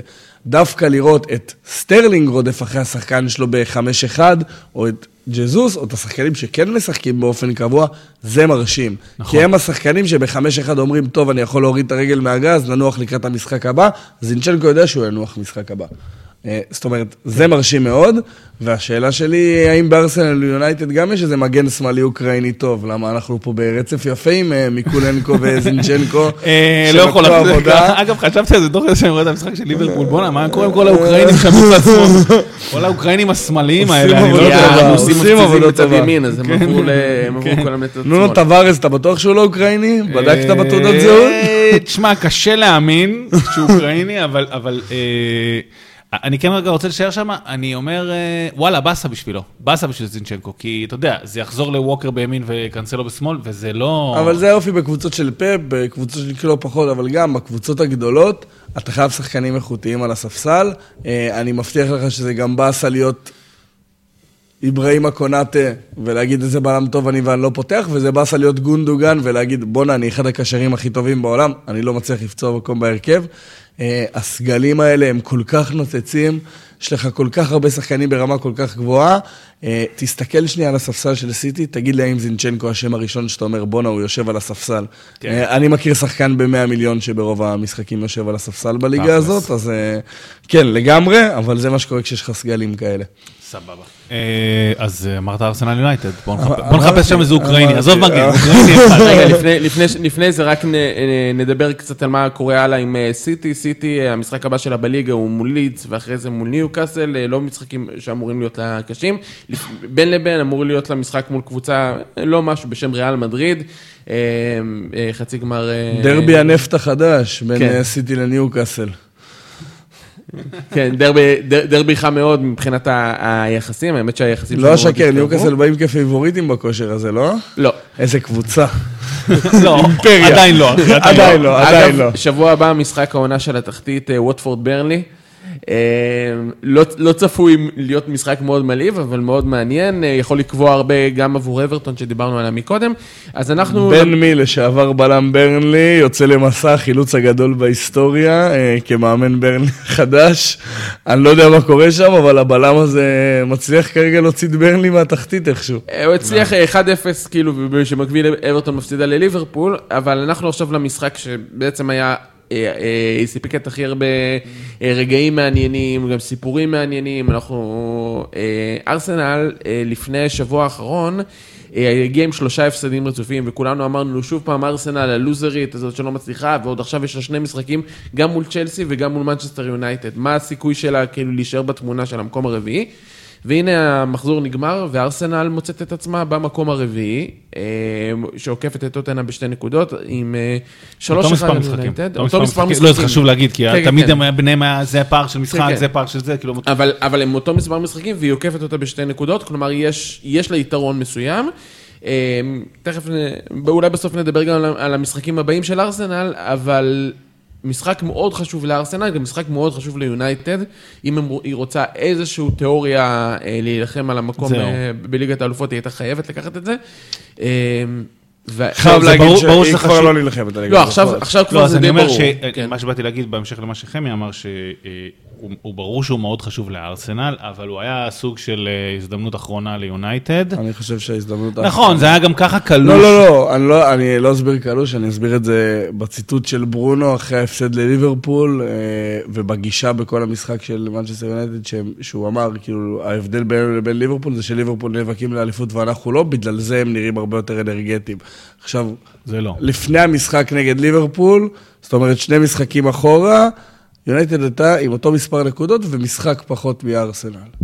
אה, או שלוש נקודות פחות ומשחק פחות בארסנל. זאת אומרת, אם הם מנצחים את המשחק השלמה שלהם, הם היו בשוויון נקודות עם ארסנל. אם במשחק כזה אתה אומר, אנחנו לא נלחמים על כלום, ואתם נראים כמו שאתם נראים, אז, אז הם כבר לא אתה על לא- כלום. אז אתה באמת לא נלחם על יש כלום. שם שבירה מנטלית, כאילו, מטורפת. כן. רואים את זה על המגרש, ואנחנו עוד נרחיב, אבל כאילו... גם כאילו בהקשרים שמחוץ הם, למגרש. הם לא נלחמים על כלום רונלדו, כרגע. עם רונלדו, שגם פה, גם אה, כמו בשבוע שעבר בליברפול, גם פה מחיאות כפיים לרונלדו, סיפור מאוד כן, לא, זה מצער. סיפור צעד, הוא לא לא חושב שהוא אבל- השפיע אבל לא מנטלית כן, ולא אה, על אבל הפתיחות כן אתה שלו. ראית שרונלדו לא נמצא, לא היה שם, לפחות דווקא בהתחלה. אני חושב שרונלדו דווקא היחיד ש... בוא נדבר על זה. רגע, אני אני רק אומר זה. כמה דברים, דבר אחד לדעתי. אה, יש, יש שם אה, שבירה מנטלית, אני חושב. יש שם גם ב- באופן עקרוני נראה קצת איזשהו בלאגן. ו- והסיפור הזה עם רונלדו, שם רגע בצד את הסיפור של הדקה השביעית, ואת כל הטרגדיה שהוא עבד, עבר, סליחה, שם את זה בצד. רונלדו, אה, ושוב, עבר זה טרגדיה, אז אה, ככה קצת אה, פחות נעים ליפול עליו, אבל בכל מקרה, קורה, ומה שקרה לכל מקום שבו רונלדו דרך. הסיפור סביב רונלדו והסיפור עם רונלדו נהיה יותר גדול ממה שקורה בפועל על הדשא, ובסופו של יום, ברמה המנטלית, הוא משפיע המון על הדברים האחרים. לא נכנס עכשיו גם לכל הטקטיקות על, על חשבון מי הוא מה, אה, לכל האנליטיקות, סליחה, על חשבון מי הוא בא ועל חשבון זה, אני שם רגע את כל זה בצד. אני אומר שהסיפור סביב רונלדו, גם ביובנטוס, גם בריאל, גם ביונייטד, עכשיו, לא יונייטד של... הוא, הוא תמיד יותר גדול ממה שקורה בפועל, והוא מונע את ההתרכזות הזאת במה שקורה בשטח ובמגרש. אפשר לראות את זה בהכי פשוט עכשיו. ישחק, לא ישחק, ימכרו אותו עונה הבאה, לא ימכרו אותו עונה הבאה, ילך, לא ילך, יבוא, אה, אה, רגניק דיבר איתו, לא דיבר איתו, אמר, שוב, השבוע גם הכי עבר סיפור אה, מצער זיו. בצד, שזה כאילו בסדר, זה מה שנקרא, יש לזה את המקום של זה. אה, וזה גם שחקן רגיל היה מקבל את כל התשובות האלה, אבל כל הסיפורים מסביב לזה, תמיד הם תופסים איזשהו נפח, ותמיד זה נהיה יותר גדול מהמועדון עצמו. כן, גם שתנח חותם בדיוק. ביונייטד, אז זה- שאלה ראשונה זה האם רונלדו זה מתאים. הזיה. עשה איתו שיחה, לא עשה איתו שיחה, דיבר איתו, לא דיבר איתו, כאילו... מנצ'סטר יונייטד מאוד צריכה מאמן, מאוד צריכה דרך. הגיע מאמן מעולה, וכולם רק מדברים על זה שרונלדו לא מתאים לשיטה, והאם רונלדו יישאר או לא. אגב, אני חייב להגיד את. האמת, אה, אני לא יודע למורת רוחם של אנשי יונייטד או לא, או של אוהדי יונייטד, כן, גם אחריכם אנחנו עוקבים בקבוצות. אה, אני לא רואה כל כך את רונלדו אה, זז בקלות, זאת אומרת, אין קבוצה שתיקח אותו. זהו, בדיוק. יונייטד עשתה לדעתי איזושהי גם טעות טקטית ברכישה שלו, זה רכישה שהיא all in, כאילו, כי אם זה הולך זה סבבה, ואם, ואם לא הולך, מה שהרוב הסיכויים היה הגיוני שזה לא ילך, כאילו, ואגב, הוא נותן למגרש תפוקה אדירה, לא, מזל- לא מזלזל בזה, אבל תכף נדבר גם על זה, אבל אם זה לא הולך, אין אף קבוצה שתיקח אותו. ויש לו חוזה מאוד גדול ודרישות חוזה מאוד גדולות. בדיוק, יש לו דרישות, כי יש לו דרישות משוגעות. וכשהוא יבוא עכשיו לקבוצה, למי? לפריס סן ג'רמן? למי? מי תיקח אותו? ברצלונה, ריאל, אה, היה אה, איזה ו- ביירן, דורטמונד, מי תיקח אותו? היה איזה כאילו- ויכוח כזה של, אה, אם אתה מדבר על הטעות טקטית, מפורסם ממש, אה, שכזה יש מים שלו, של קרגר והסלבייניאק אה, רבים, אה, באיזה סקאי ספורט, ובאמצע עומד איזה מישהו, והם רבו על זה ש... שהוא... שאחד אמר אה, שרונלדו הגיע לטווח הרחוק ולעזור לזה, וקרגר אמר כאילו, זה, שטויות, הבאתם אותו העונה כדי להצליח, ואם זה לא מצליח העונה, אז זה כישלון מטורף. זאת אומרת, אם יונייטד לא זוכרים העונה באליפות, דיבר על זה תחילת העונה, אז למה הבאת בן אדם בן 37 שאתה משלם לו משכורת עתק, וכאילו, מה המחשבה קדימה? זה בטוח לא לטווח ארוך, זה בטוח. נכון. אה, אז, אה, אז באמת זו שאלה. בעיניי המועמדת המובילה, המובילה לקחת אותו, היא ניוקאסל. לא. איזה לא, דממה. אני לא יודע, לא, אני לא לא רואה את זה קל. אני אומר לכם קל. אה, שוב, זה מצד מחשב- שני, זה- אמרתי גם, ורנר לא נשאר בצ'לסי, ואז דפק איזה שלושה משחקים כאילו של החיים. אה, כל מה שהוא היה צריך, עכשיו הבנו, זה לשמוע שאני מאמין בו. וזהו, את הביטחון. שלו הוא קיבל חזרה, חד אפשר לראות. משמעית, אחי. חד אני מחכה. שהוא ירים חולצה עם הפרצוף חד שלו. משמעית, חד משמעית. אין שאלה בכלל, אחי. אז עד שוורנר יאללה, בוא בוא חולצה עם הפרצוף של עידו, בוא נדבר על יונייטד בוא נדבר על מה. רונלדו עשה. טוב, אה, בוא בוא נתחיל כאילו קצת ב... מה, יונייטד או בארסנל? עם מי אנחנו מתחילים? נתחיל בארסנל. יאללה, ארסנל. חמי אמר, חמי קובע. יאללה. אה, הרכבים? כן, נתחיל. כן, אתה מתחיל, יאללה. זהו, אז אה, ארסנל אה, עם ה-4-2-3-1, יחסית קלאסי, ראינו את זה זז בין זה לבין 4-3-3, אה, בן וייד וגבריאל בלמים, נונו טווארז המגן השמאלי וסדריק מגן ימני, רמסדל כמובן בשער. אה, שני הקשרים הם צ'אקה ואלנני, שני הקשרים המרכזיים. אה, בשמאל סמיס רו, בימין סאקה, אודגורד באמצע, אה, ובחוד אנקטיה. אה, זה ההרכב של ארסנל, הרכב יחסית קלאסי, ראינו את אנקטיה נכנס בשבועות האחרונים קצת לשחק, זאת אומרת, הוא אולי השם הטיפה מוזר בהרכב, אולי. הקישור, אה, לי. טווארז אבל בגלל פציעה של כן. טירני. כן, לא, אה, כן. אוקיי, כאילו כבר התרגלנו, אבל הוא... אה, כן. לא, לא, זה לא ההרכב הכי חזק שלארסנל יש להציג, זה ההרכב המצופה כרגע אה, שיפתח, זה הכוונה שלי.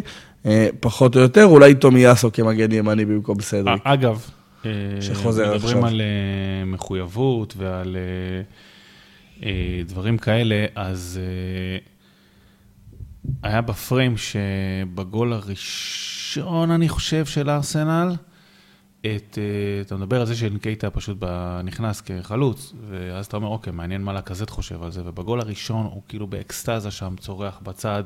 כאילו, לטוב, כן, אני אומר לגמרי. אקסטזה לטוב. בכלל זה סיפור, השיפור והשינוי בחשיבה של הקזט אחרי שאובמיאנג הלך, פשוט מדהים. כן. יש שם משהו שכאילו ממש התפרץ. כן, ו- ואתה כאילו אומר, וואו, יפה, יפה לראות את זה קבוצתית, יפה לראות את זה. עוד אה, טיפה משהו שאני, טוב, נדבר על זה אחר כך בסוף. אה, תזכירו לי קצת על ארטטה, אבל אה, בסדר. אז, אז התחלנו הרכבים, אה, הרכבים של יונייטד? כן, הרכב של יונייטד, גם ארבע שתיים... הרכבים, הרכב. הרכב, הרכב אחד הם הם לא עלו עם מלא הרכבים במשחק הזה, הפעם כן, אחד, הפעם עם אחד. אז אחד, פה, הם באמת אחד. יש כמה שינויים, אז ה-4, 2, 3, 1 היה יחסית גם קבוע. דחיה בשער, דלות וטלס, שני המגנים, אה, שזה הגיוני, ואנחנו רואים את זה הרבה, דיברנו על זה כבר. אה, מה שמעניין זה שלראשונה אחרי הרבה ביקורת, הארי מגווייר איבד את המקום בהרכב. שמע, אה, לא יודע אם זה ביקורת, הבן אדם היה צריך גם להרגיע את הסיפור הזה, הרי באו אליו הביתה, שם הטמינו שם איזה נכון, נכון. מטען או משהו, נכון. זה כאילו קצת, חייב לומר את האמת, ההגזמה הכי. פראית ששמעתי. כן. לא יודע אם זה מטען אמיתי או לא, whatever, זה כאילו די מוגזם. לגמרי, לגמרי, אין, אין, זה לא די, אין פה שאלה, כאילו, כן, זה, זה קיצון מטורף, אה, זה לא משנה, זה פשוט שאחרי הרבה לא, מאוד הוא זמן לא מאבד את שמבקשים... המקום, אני אני חושב שזה אה, לא, כאילו, לא, לא, אה, לא לא חושב... מאבד אותו, לא, אלא למ- פה למשחק סיפור. הזה, שהוא אמור להיות משחק קריטי, יש כן, סיפורים שמעתי, ביונייטד. שמעתי ככה. אה, כן, אז הוא לא פותח, הרי מגווייר יושב על הספסל, אה, מקטומני ומטיץ' שני הקשרים, ברונו... זה גם, אגב, מעניין. פעם ראשונה שיונייטד עולה עם שני קשרים הגנתיים מובהקים. מה, מקטומני ומטיץ' לא משחקים ביחד? לא, לרוב לא. פרד שם, לא... פרד, נכון. או פרד או פוגבה. אה, כן, פוגבה שגם לא נראה שנראה אותו יותר במנצ'סטר הציוות הדי. קבוע זה מקטומיני ופרד, לרוב. נכון. אה, פוגבה גם שם הרבה פעמים, דיברנו על זה, כן. אה, שמאל סנצ'ו, ימין אלנגה, אה, ברונו מאחורי אה, קריסטיאנו אה, רונלדו. זה ההרכב של מנצ'סטר יונייטד. פחות או יותר שניהם באו עם הרכבים זהים. מה שהם עשו איתו קצת שונה. אתה רוצה להרחיב בינתיים? כן, אז קודם כל אצל אה, ארסנל אה, אנחנו רואים אה, דבר מעניין, קודם כל באגף שמאל, בסדר? סמית' רואו הוא שחקן שהוא אמנם הרבה פעמים מתופקד על אגף שמאל, אבל... אבל הוא לא נוכח בשמאל. הוא, לא, לא קיים בשמאל, הוא די באמצע, נכנס לאמצע. גם לומר את האמת, לא היה הרבה רלוונטי סמיטרו במשחק הזה, אבל מה שכן הוא עושה זה מאפשר לטווארז לשרוף את הקו שם, וטווארז מאוד פעיל בהתקפה במשחק הזה. מקבל המון כדורים למעלה, אה, מייצר איזשהו אה, אה, אופציית מסירה כל הזמן שם, מייצר גם שם קצת מצבים, לא יותר מדי יעיל, אבל, אבל כן עושה את שלו. והשילוב הזה עובד טוב בגלל שסמיטרון נכנס לאמצע וטווארס נצמד לשמאל, ו- ו- וככה מתאפשר פה איזשהו אה, גישור. אני מזכיר שטווארס במקור הוא לא שחקן הגנה קלאסי. הוא יותר שחקן אגף, אז זה קצת מסתדר. מה שכן זה עושה, זה קצת מייצר איזושהי בעיה אה, באגף שמאל הזה, כי טווארס הוא גם עולה הרבה, והוא גם לא מגן קלאסי שיודע מתי להישאר טיפה ומתי אה, מתי אה, לרדת וליצור איזשהו לחץ אגרסיבי מאוד חזק בהגנה. אה, יונייטד הלכה לשם הרבה, זאת אומרת, יונייטד אה, אה, ניסתה להיכנס לשם עם... עם רונלדו הרבה פעמים, ושרונלדו יקבל שם את הכדורים. אה, לא היה יותר מדי משמעותי, אבל, אבל כן המצבים של יונייטד הגיעו הרבה פעמים מצד ימין. גם בתחילת החצי השני שם, אה, עם הקורה, לא קורה, אה, שרמזדל הדף, אני לא יודע, זה פשוט הוא הדף לקורה או לא, כן, זה, יצירה לא. מדהימה כן. דרך אגב. כן. אה, וגם, שוב, אני חושב, גם ברבע שעה הראשונה של המחצית השנייה, יונייטד הייתה שם מאוד אפקטיבית, או, ב, או ביותר טיפה קדימה. אה, אבל בכל אופן, אה, אגף שמאל של ארסנל קצת מעניין. אה, ארסנל גם קצת, ו, ועוד משהו ששמתי לב, זה שאנקייטה תמיד מצטרף לאחד האגפים. זאת אומרת, כשהכדור הולך ימינה, הוא לא חלוץ מרכזי קלאסי שמייצר את את- הנוכחות שלו בתוך הרחבה, אלא כשהכדור הולך ימינה, הוא מצטרף שם, מנסה להצטרף לסאקה. אה, ולמי שלא יהיה שם, מגן או קשר, מי שזה לא יהיה שם שמייצר את היתרון. וכשהכדור הולך שמאלה, הוא כן מנסה לבוא שמאלה, לייצר איזושהי קומבינציית מסירה עם סמיטרו ועם uh, טווארז, uh, וזה אפקטיבי, מייצר לארסנל איזושהי תבניות הנעת כדור יותר ברורות. זה מייצר לה קצת חיסרון בשחקן רחבה קלאסי, דיברנו על זה, אבל, אבל באופן עקרוני זה כן עובד. אה, כן, אני אגיד שזה יוצר גם סוג של מצב שבו ארסנל קצת מקובעת לצד ימין מבחינה התקפית. זאת אומרת, זה נכון שאין לנו דבר הזה כל הזמן עולה מאגף שמאל ונותן את האופציה הזאת, אבל בסופו של דבר, כובד המשקל של השחקנים האיכותיים התקפיים הולך מאוד ימינה. אנחנו מכירים את זה שסאקה נמצא בימין, אינקטיה מצטרף המון כשהכדור שם, כן, אבל סאקה עם בעיקר... הכי הרבה בעיטות לשער במשחק כן, הזה. אבל בעיקר מה שקורה זה שמרטין אודגור, שהוא הקשר הקדמי היצירתי, אה, הוא לא נמצא בצד שמאל בכלל, והוא כל הזמן מחפש את ה-half spaces בצד ימין. נכון. אה, וברגע שזה נוצר, כמעט כל ההזדמנויות מגיעות מצד ימין, ובגלל זה גם ראינו את נונו טווארז לא רק עולה מצד שמאל, אלא ראינו אותו גם מסיים התקפה. כי בגלל שהכל הולך מצד ימין, אז הרבה פעמים הוא נכנס לתוך הרחבה מצד שמאל, ובגלל זה ראינו אותו לוקח את הריבאונד בשער הראשון. כי בגלל שרוב כובד המשקל של ארסנל של סמית'רו הוא לוקח לאמצע, אודגרד לוקח ימינה, סאקה נמצא ימינה, זאת אומרת כולם לוקחים ימינה, מפנה לו שטח, וברגע שהתקפה שם, נונו טווארז נכנס גם לרחבה מדי פעם. כן, אני רוצה לומר עוד משהו, שגם עוד תבנית מאוד ברורה שאנחנו רואים אצל ארסנל, זה כן ייצור של כובד, כובד משקל באגף אחד, והעברה שלו אה, מאוד מהירה לאגף השני. לגמרי. המון פעמים קרה שהכדור עבר מאוד גרד בצד ימין לצד שמאל לטווארז וסמיטרו, ואו לחילופין, שההתקפה מתחילה בצד שמאל ועוברת לשק אה, שק הימין. אה, וזה איזושהי תבנית שכבר קצת מתחילה להיות ברורה אצל ארסנל, והיא קורית, שוב, קורית, אה, וזה מעניין, אה, זה, זה די מעניין כי זה מייצר דברים. לגמרי. אה, סאקה ואודגור, דרך אגב, יצרו חמש משבעה, משבעת המצבים של ארסנל. זאת אומרת, באמת, כובד המשקל הלך משם. אה, קרוסים של ארסנל, אגב, גם, אה, זה, אה, באמת, אני מתלבט אם זה בין איזושהי תבנית טובה לבין יותר מחדל הגנתי של יונייטד, אבל הקרוסים יחסית מסוכנים. אה, גם, הם, עושים מעט יחסית קרוסים, אבל כשהם כבר מגביהים לרחבה, זה הרבה יותר מסוכן. אה, ועוד משהו ששמתי לב על ארסנל, השלישייה הקדמית שלה, סלאש אה, רביעייה לפעמים, כשמצטרף אה, עוד גורד או אחד המגנים, עושה המון דאבלים, דאבל, פס קצר, דאבל פסים קצרים ליד הרחבה. זה גם נחמד לראות בעין, וזה גם מאוד מעניין, כי זה פותח את, את ההגנה של היריבה. אז זה, אז זה כאילו די מעניין. לגמרי. קצת עוד מילה על הלחץ של ארסנל. היא לא לוחצת קו בלמים כמעט בכלל, זאת אומרת, גם מול יונייטד, שאתה מצפה שזה ייצור איזשהו, אה, ייצור איזשהו מצב שאתה יכול ללחוץ את הקו בלמים יותר חזק, הם לא עושים את זה. אודגרד יוצא לעזור בלחץ הגבוה כרגיל לאנקייטה, אבל הם לא הולכים כל הדרך עד הסוף על הבלמים. הם יותר מתמקדים בלסגור קווי מסירה ו- ולעשות את זה בצורה של uh, למנוע מיונייטד להתקדם קדימה. זאת אומרת, תניעו עם הבלמים כמה שאתם רוצים, uh, אבל לא, אבל לא זה. זה כן עובד, זה מייצר לארסנל 30% יותר בחטיפות בחצי היריבה מאשר ממוצע עונתי, שזה הרבה. uh, ו-24% יותר פעולות לחץ גבוה ממוצע עונתי. זאת אומרת, שליש יותר, כמעט שליש יותר uh, חטיפות בחצי היריבה ממוצע עונתי, ורבע יותר... אה, בפעולות לחץ הגבוה מהמוצר העונתי. דבר אחרון שהם כן עושים הגנתית, לא, לא דיברנו על זה הרבה, אבל אלנני תופס מקום בהרכב, אה, משחק מאוד טוב לדעתי במשחק הזה, גם בענת כדור, וגם מקבל משימה, דיברנו על זה שבאברטון אה, דוקורי קיבל את תיאגו. תיאגו. אז פה אלנלי נצמד לברונו, נטרל אותו לגמרי, לא יודע אם זה הגישה של ברונו השבורה, כמו שדיברת עליה, או גם העובדה שבגישה כזאת, אם קצת מקשים עליו, אז בכלל, אבל אלנני אה, ממש נצמד אליו. לעומת אה, דוקורי, ש... שמר אזורית את תיאגו ונצמד אליו כשהוא יכול, פה זה ממש אה, נצמד, תכף יש לי נתונים קצת כמה... כן, הוא לגמרי נצמד, דרך אגב, מבחינה מנטלית וכאלה שבאמת אמרנו, אז זה נראה לכולם שכאילו מנצ'סטר יונייטד קצת לא בעניינים, אבל זה הכי בולט על ברונו, שהוא גם. זה שהתראיין ואמר את המשפט שהם היו צמודים לטופ 4, שאנחנו לא נלחמים על כלום. אני חושב שהמונח. אה, אה, הולכים לים מעולם לא היה יותר... כן, הוא נראה... רלוונטי. הוא נראה לא, לא, ברונו לא נראה מרוצה. כן. אה, בוא נדבר קצת על יונייטד. אז uh, קו קישור uh, מרכזי, מטיץ' ומקטומיני, uh, מעניין. שני קשרים שהם באופי הגנתיים יותר. זה מייצר קו קישור מאוד אנמי מבחינת הנעת כדור.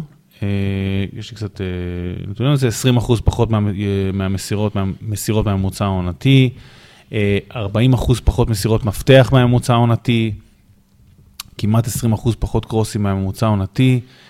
10% דיוק בקרוסים בלבד. אה, קרוס אחד מדויק בלבד, מתוך עשרה, זה כאילו ממש אה, מעט. 35% אה, אפילו פחות דריבלים מהממוצע העונתי. ומתוכם אגב, רק 6 מוצלחים, שזה 38% הצלחה בדריבלים, זה נמוך ממש.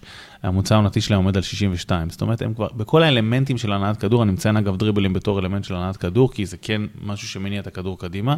הרבה פעמים מקובל לחשוב על הנעת כדור רק כמסירות, אבל גם דריבל זה משהו, משהו שמניע... שיוצר שיוצר משחק. משהו שמניע את הכדור כן. קדימה, אפשר או במסירות או בדריבלים, מסירות ארוכות, מסירות קצרות או דריבלים. בכל אופן, הכל מאוד נמוך, וזה כן חלק מזה זה בקישור האנמי של יונייטד.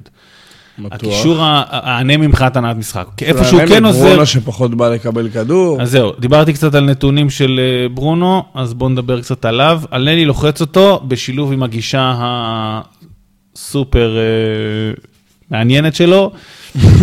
אז ברגע שגם קצת הוא שבור וגם קצת מקשים עליו, 50 אה, פעולות על המגרש לעומת ממוצע עונתי של 82, זו ירידה של 40 אחוז.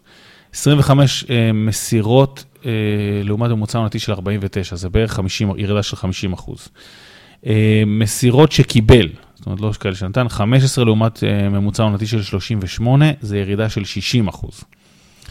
מסירת מפתח אחת בלבד לעומת ממוצע של כמעט 3 למשחק, ברונו לא היה במשחק הזה. לא, לא היה שם, לא. לא קיים.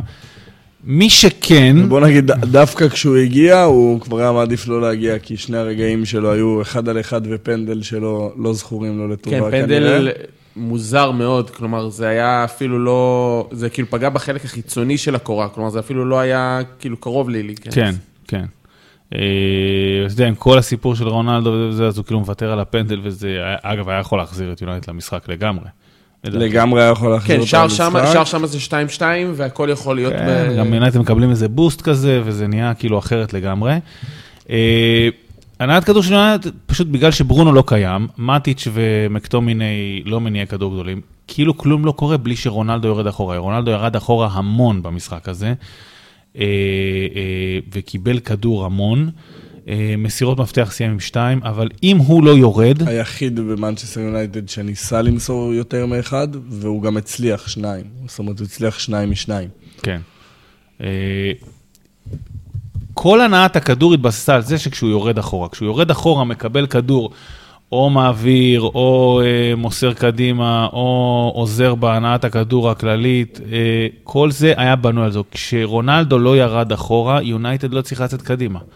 אה, בשום צורה שהיא, לא הייתה שום עזרה בהנעת הכדור, שום מישהו שייקח את הדריבל, שום מישהו שימסור, כדורים ארוכים, כדורים קצרים, מה שאתה רוצה, זה לא קרה, כאילו, וזה קרה רק כשהוא ירד אחורה לקבל כדור, וזה עוד סממן קצת עצוב של ה... נתון שמסביר מאוד כמה הוא היה צריך לרדת אחורה, אה, אין שחקן במנצ'סטר יונייטד שאיבד יותר כדורים בחצי שלו מרונלדו. אה, זה נתון... ואני חושב שהוא לא עשה את זה, והוא לא היה גרוע, כאילו. לא, זה, וזה לא קרה כי הוא איבד המון כדורים, אלא בסוף, צריך להבין, גם קנסלו שאמרנו שאיבד הכי הרבה כדורים, הוא פשוט היה קיצוני כמה הוא איבד. זה אומר שהכדור אצלו. בסוף, גם טרנד, אלכסנדר ארנולד, גם קנסלו, השחקנים שכן פועלים על המגרש, מאבדים כדורים, אין מה לעשות. נכון. זה לא שהוא איבד נכון. כמות קיצונית. זה שהוא איבד חמש בשטח שלו, זה המון. הסיבה לזה היא כי הכל עבר דרכו. הוא ממש שיחק כמו קשר כדי שיונייטד תגיע להנעת כדור. אוקיי, אז אה, ארסנל מנצחת במקום הרביעי, אה, עוד אה, שלושה מחזורים בעצם, משחק בין טוטנאם לארסנל, שעד אז, יכול, עד אז הרבה דברים יכולים להשתנות, אבל מסתמן כמה שיכריע את הכיוון של המקום הרביעי בעונה הזאת. ארסנל תגיע אליו אחרי משחקים עם וסטאם ולידס, טוטנאם תגיע אליו אחרי משחקים עם לסטר וליברפול, כלומר הלו"ז של טוטנאם הרבה יותר קשה. אה, ועדיין, אה, מעניין לראות מה יש שם. כנראה, כרגע מסתמן שבעצם שתיהן הקבוצות, הקבוצות שיאבקו על זה, יונייטד וווסטאם לא נראות כרגע. לא, ווסטאם זה לא אפשרי כבר. כן, כן. אה, לא, מבחינה מספרית כמובן שזה אפשרי, אבל מבחינה... מבחינה מספרית זה אפשרי ממש על הקשקש. זה שמונה הפרש עם 12 אה, נקודות, כלומר זה משהו שהוא לא 12 נקודות בקופה. כן, וארסנל אותו טוטנאם חייבות לשחק אחד נגד השני גם, זאת אומרת, אחד מהם משחק. כן, כאילו זה לא, זה לא, ווסטהאם בחוץ. גם יונייטד. גם יונייטד כנראה בחוץ. אה, ארסנל וטוטנאם, ארסנל, סיפור מאוד מעניין, אה, חזרה שלה אחרי שש שנים, אני חושב, לליגת האלופות. זה יהיה... חכה, חכה, אנחנו עוד לא שם. אם זה יהיה, אם זה יהיה, זה יהיה סיפור מעניין. אז בקטנה על אה, קצת משחקים אחרים מהמחזור, לסטר עם תיקו אפס מול וילה, יש לנו עכשיו, זה השלב שיש לליגה הזאת, זה ליגה של 20 קבוצות, יש לה בטן מאוד מאוד גדולה. אז הם עם 0-0, ברנדפורד וטוטנאם עם 0-0, טוטנאם לא מצליחה לשמור על המקום הרביעי.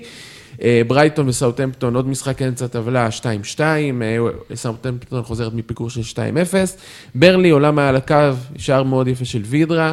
אה, צ'לסי, ממש בדקה האחרונה נחלצת ממבוכה מול וסטאם, פוליסיק עושה את ה-1-0. דיברת על פנדלים מזעזעים, אז אה, לך לראות את של ג'ורג'יניו. כן, פנדל נוראי. בכלל, צ'לסי בתקופה מאוד... אה, צ'לסי, שוב פעם, צ'לסי גם, דיברנו על... קצת מטוטלת, כן, היא קצת... כי דיברנו על בטן של הליגה, אז היא הבטן של הצ'מפיונס בליגה. כלומר, היא בוודאות לא תהיה במאבק האליפות, וכנראה לא, לא תרד מהצ'מפיונס. כלומר... אלא אם כן יהיה, כאילו, יהיה לה משחקים מאוד חריגים אה, עד סוף העונה. אה, ומשחק שקורה היום, קריסטל פלס מוליד, שוב פעם, משחק אמצע טבלה. אה, אז זהו עד כאן, אנחנו רואים בעצם שיש את ה... כמו שדיברנו על המאבק של הצ'מפיונס, המאבק האליפות, מאבק בתחתית כרגע זה אברטון ברלי, לידס כבר קצת, קצת מעל, כי גם עם משחק חסר, אז מעניין לראות מה יקרה גם שם. אה, זהו, עד כאן למחזור ה-34, אנחנו נהיה בשבוע הבא עם המחזור ה-35. זיו, תודה רבה. ידידו, תודה רבה. אני הייתי חמי, אנחנו נתראה.